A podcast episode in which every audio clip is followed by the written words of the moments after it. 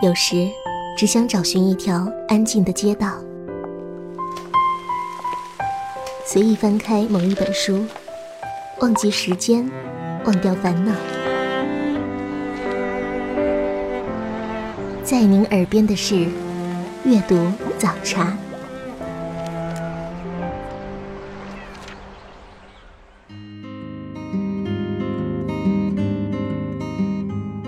各位听众朋友。欢迎收听阅读早茶，我是主持人西西。喜欢节目的话，欢迎关注我的微博“嬉闹西西”，同时欢迎打赏，希望大家多多支持。近日，网红作家咪蒙推出了爆红以来的出版的首部作品《我喜欢这个功利的世界》。这本书一经上市，就迅速占据了畅销榜。作者咪蒙是现象级的超级自媒体，微信公众号粉丝超过三百万，阅读量平均半小时十万以上，单篇平均阅读量超过一百万，文章总阅读数逾两亿，超过六亿次转发。而在这本书当中，不仅收录了你觉得为时已晚的时候，恰恰是最早的时候。所谓情商高，就是懂得好好说话，致贱人。我凭什么要帮你？为什么我们要这么拼？是的，我更喜欢努力的自己。这些朋友圈当中经常出现的正能量刷屏好文，还新增了很多独家的文章收录当中，所以说呢也是非常受到舒适的关注。而这其中，同名文章《我喜欢这个功利的世界》更是引发网友热议。这本书中共有五十多篇文章，从生活、职场、人际关系、男女情感、闺蜜情感等几大当下社会热点进行了咪蒙式的犀利剖析。每一篇文章中的内容都深刻反映了当下社会当中人性槽点的方方面面，情感槽点的方方面面。许多犀利金句让读者在阅读的时候都会被咪蒙式的励志方式所感染。谈及如何理解“功利”二字，咪蒙说：“以前觉得‘功利’是个坏词，会从负面的角度去看待功利。然而有一天，我突然想通了，功利不好吗？功利的背后，他承认的是你的努力。你想要锦上添花，你得先变成锦。我想赌一把，我不断往上爬，不是为了被世界看见，而是想看见整个世界。”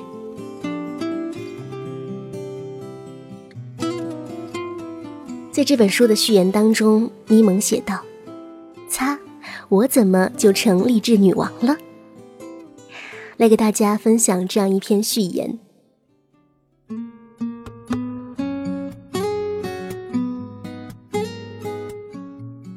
咪蒙，你堕落了。我的一个粉丝痛心疾首的批评我，听了这句话，我吓了一跳。我是吸毒了还是卖淫了？后者实在是不可能啊，没人买啊。细想一下，他的话也有点道理。我之前的书写的是不要把人生浪费在正事儿上，现在的书写的是，是的，我更喜欢努力的自己。我之前的标签是混世魔王，现在我的标签是励志女王。擦，我怎么就成励志女王了？说起这个新人设，我还有点不适应呢，怎么办？更可怕的是，别人觉得我是道德沦丧，可我觉得这是进步和成长。我终于知道努力到不自知是什么感觉了。前段时间助理说：“你为什么不去知乎回答你努力的时候努力到什么程度这个问题呢？”我说：“啊。”我配答这个问题吗？我没有很努力呀。助理翻了个白眼说：“你已经努力到很变态了，你也不想想你以前是什么样的。以前的我写了一篇稿子，就觉得自己太刻苦、太勤奋，要玩一周才能缓过来。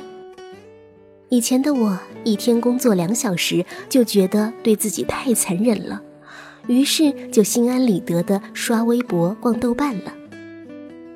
以前的我把拖了一年的稿子完成了，就觉得自己很了不起，发朋友圈炫耀求表扬。我变了，现在的我每天工作十四个小时以上，每天晚上写稿写到眼睛都睁不开。到了半夜一两点，看着电脑上的字已经开始模糊了，大脑已经不反应了，才无奈的点了一个小龙虾。立马满血复活，接着写。现在的我刚做完手术，医生说让我做一个后续治疗，我就一边做治疗一边跟助理讨论工作。做完治疗打吊针，我拿出电脑一边打吊针一边写稿，被护士骂了。护士说：“你输液的那只手不能动。”也对哦，怎么能一边输液一边打字呢？于是我就单手打字了。现在的我在出租车上写稿，在机场候机厅写稿，在高铁上写稿。朋友说：“你他妈就是一个行走的写作机器呀！”被他这样一说，我也觉得自己有点变态。我强行给自己放了个假，去杭州旅游，在一家烧烤店。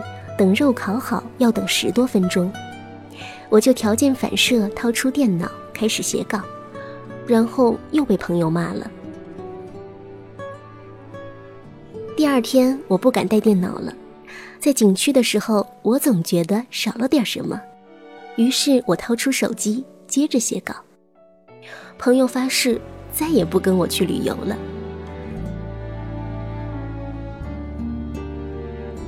朋友很郑重的跟我说：“你现在已经像是毒瘾患者了，你应该像戒掉毒瘾一样戒掉你的情分。”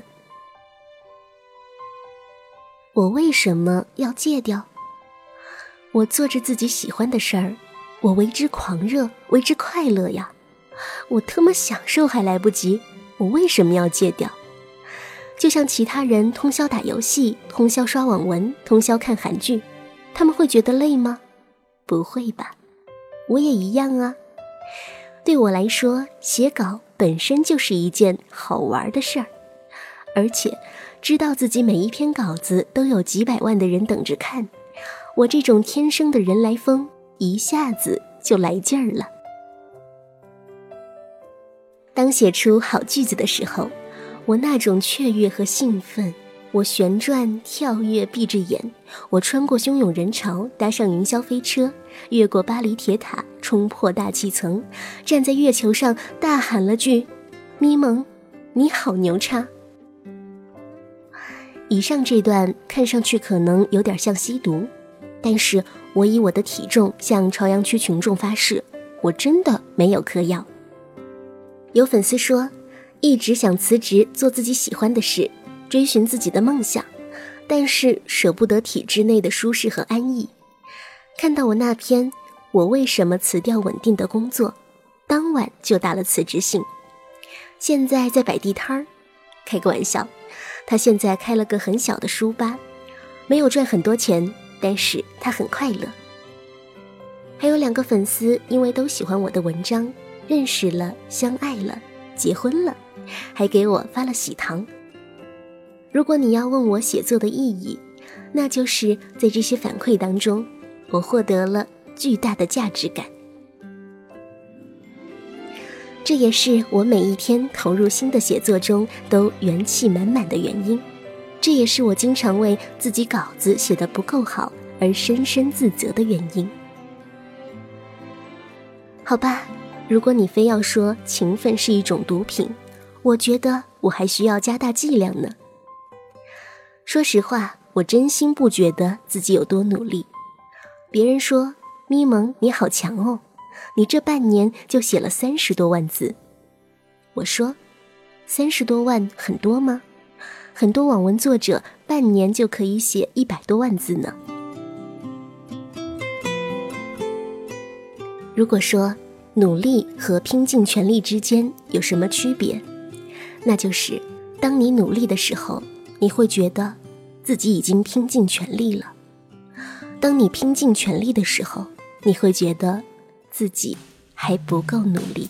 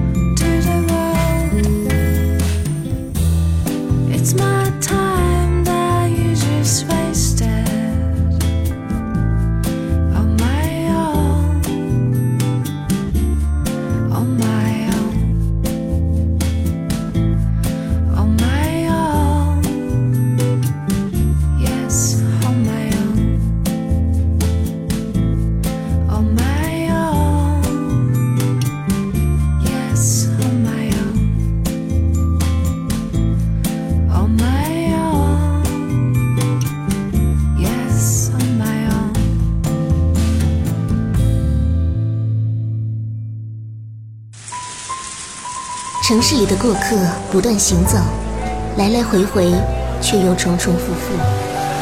穿梭在人群中，表情、表情、姿态、姿态、心境、心境，渐渐失去温度。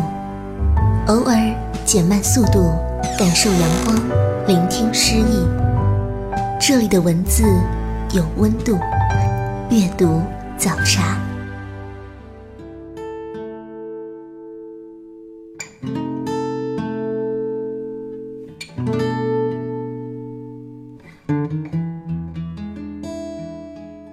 在收听的是阅读早茶，我是西西，欢迎大家点击手机客户端屏幕上方的订阅按钮，订阅本节目。今天我们说到的是咪蒙的作品《我喜欢这个功利的世界》，接下来选取这本书中的部分内容读给大家听。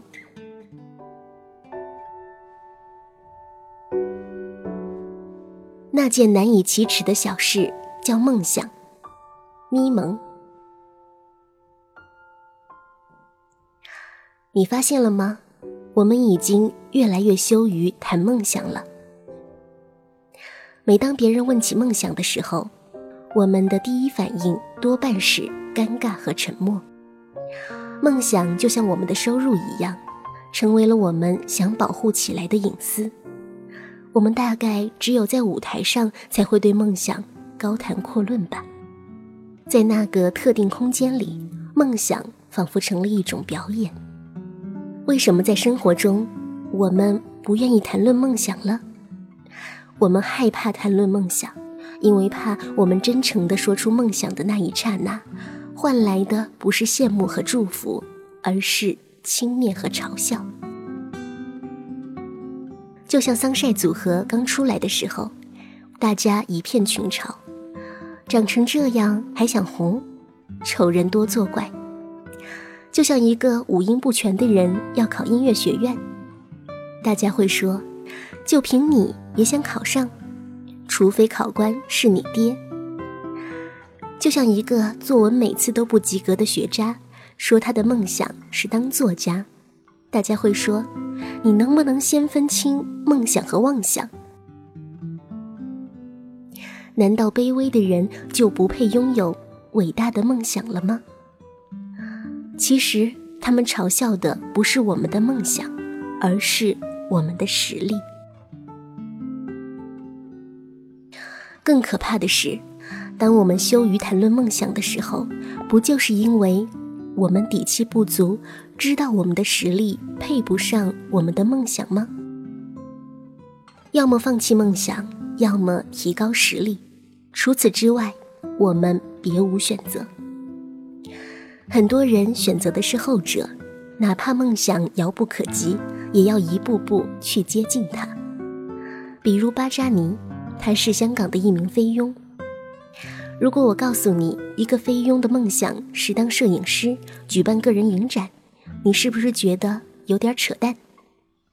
巴扎尼实现了，他为了给弟弟妹妹赚学费，从菲律宾贫困小镇到香港当女佣。他每天的工作极其枯燥，唯一的慰藉就是晚上可以看到维多利亚港的外景，总是会让他产生想用镜头去记录这个繁华城市的冲动。然而，他没有钱买器材。直到当女佣的第五年，他实在按耐不住了，才鼓起勇气向雇主借钱买了一台二手相机。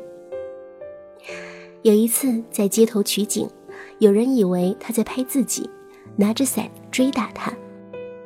其实他是被冤枉的，他并不是在拍对方，只是对方恰好出现在自己的构图里。只是对于路人来说，一个拿着相机的菲佣，怎么看都会觉得可疑。他必须要超越这些眼光，才能够继续练习摄影。他白天继续工作，晚上牺牲睡眠时间去拍照。周末好不容易放一次假，他都去看摄影展，买摄影杂志，在揣摩大师作品的过程中自学。几年之后，他的作品受到了瞩目，他拿到了奖学金去纽约大学学摄影，还开办了个人影展。菲律宾副总统还写信给他，说他是海外菲律宾人的骄傲。从菲佣到职业摄影师，这中间存在着难以逾越的障碍，他是一步步提高自己的实力，去跨越这些障碍的。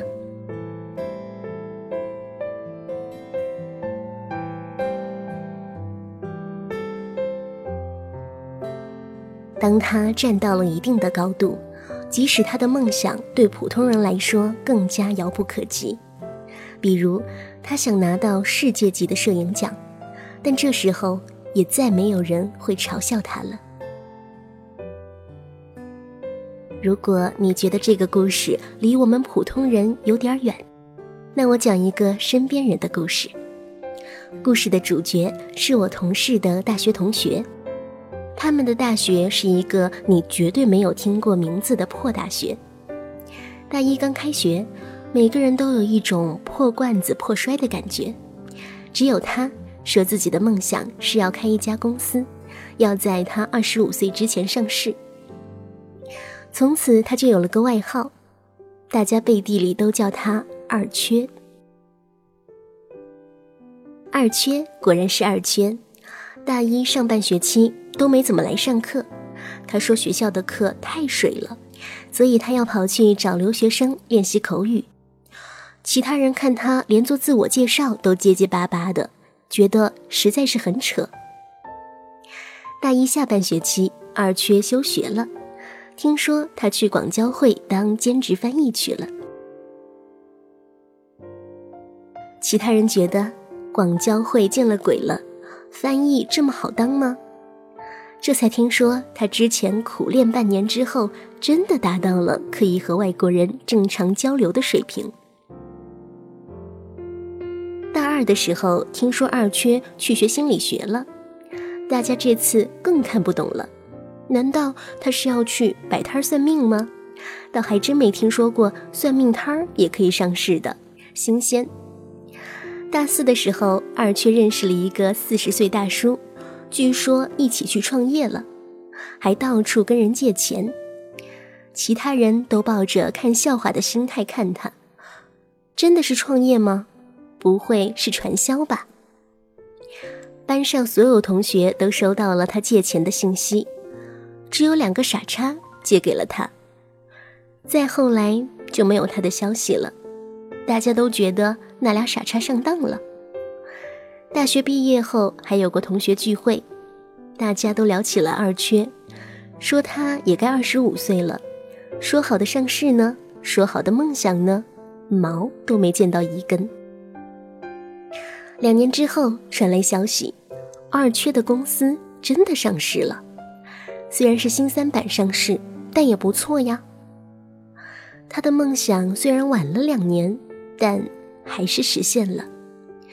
当年借钱给他的两个傻叉，成了他的股东。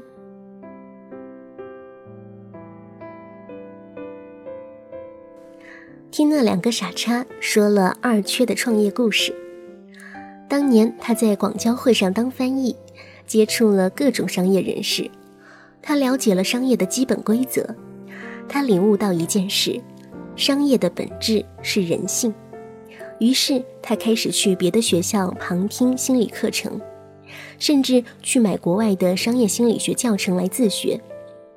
后来他认识的大叔有几次创业经验，通过大叔，他学到了更多东西。他们利用二缺在人性方面观察的积累，设计了一个针对年轻女性的 APP，到处借钱背了很多债，好不容易 APP 终于上线了。半年多之后，终于把原始用户积攒到了一百多万，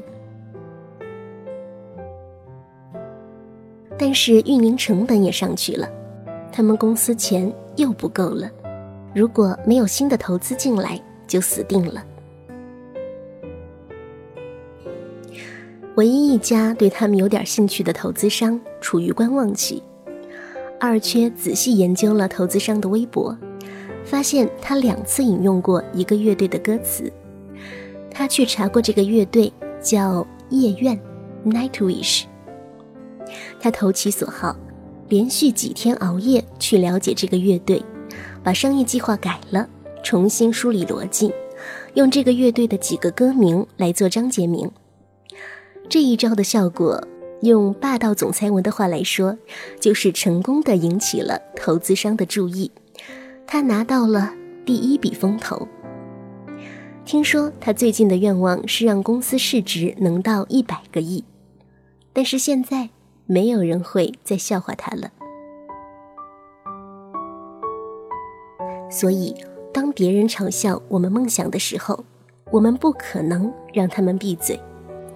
唯一的途径就是不断修炼内功，用实力打他们脸。不需要害怕说出你的梦想，你反而应该大声说出来。如果有人嘲笑你，你反而要清楚的记得他们嘲笑你的样子，这才是你前进的动力。真正支撑我们不断上进的，往往就是屈辱和不甘这种负能量啊。就像可可香奈儿所说的：“与其在意别人的背弃和不善，不如经营自己的。”尊严和美好。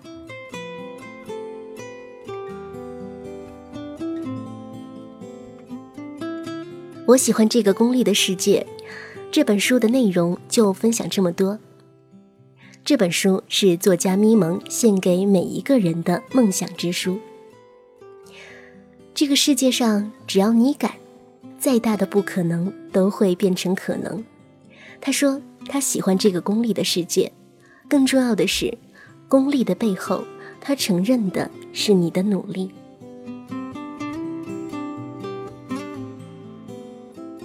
本期节目到这里就告一段落了，我是西西，我们下期阅读早茶再会。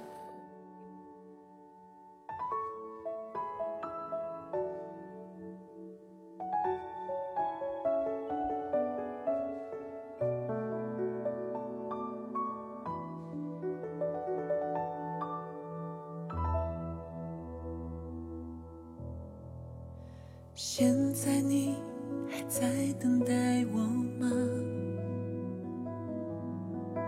现在你还在守护我吗？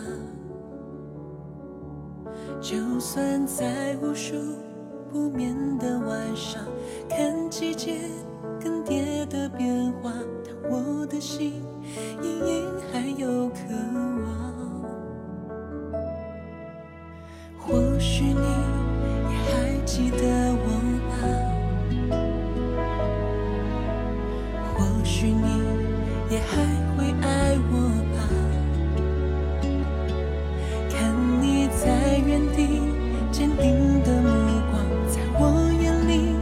是心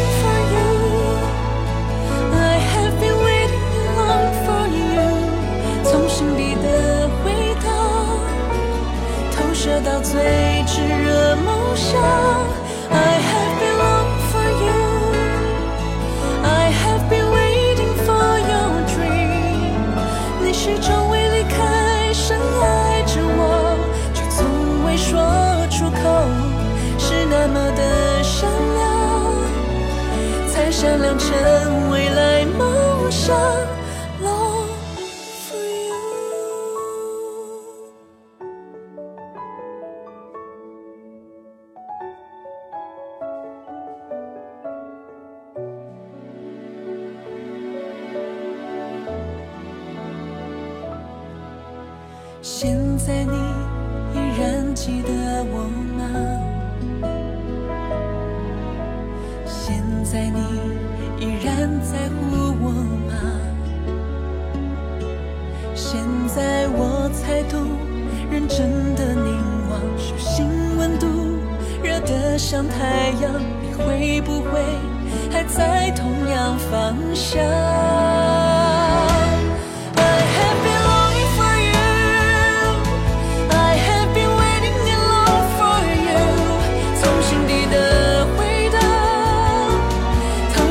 最炽热梦想。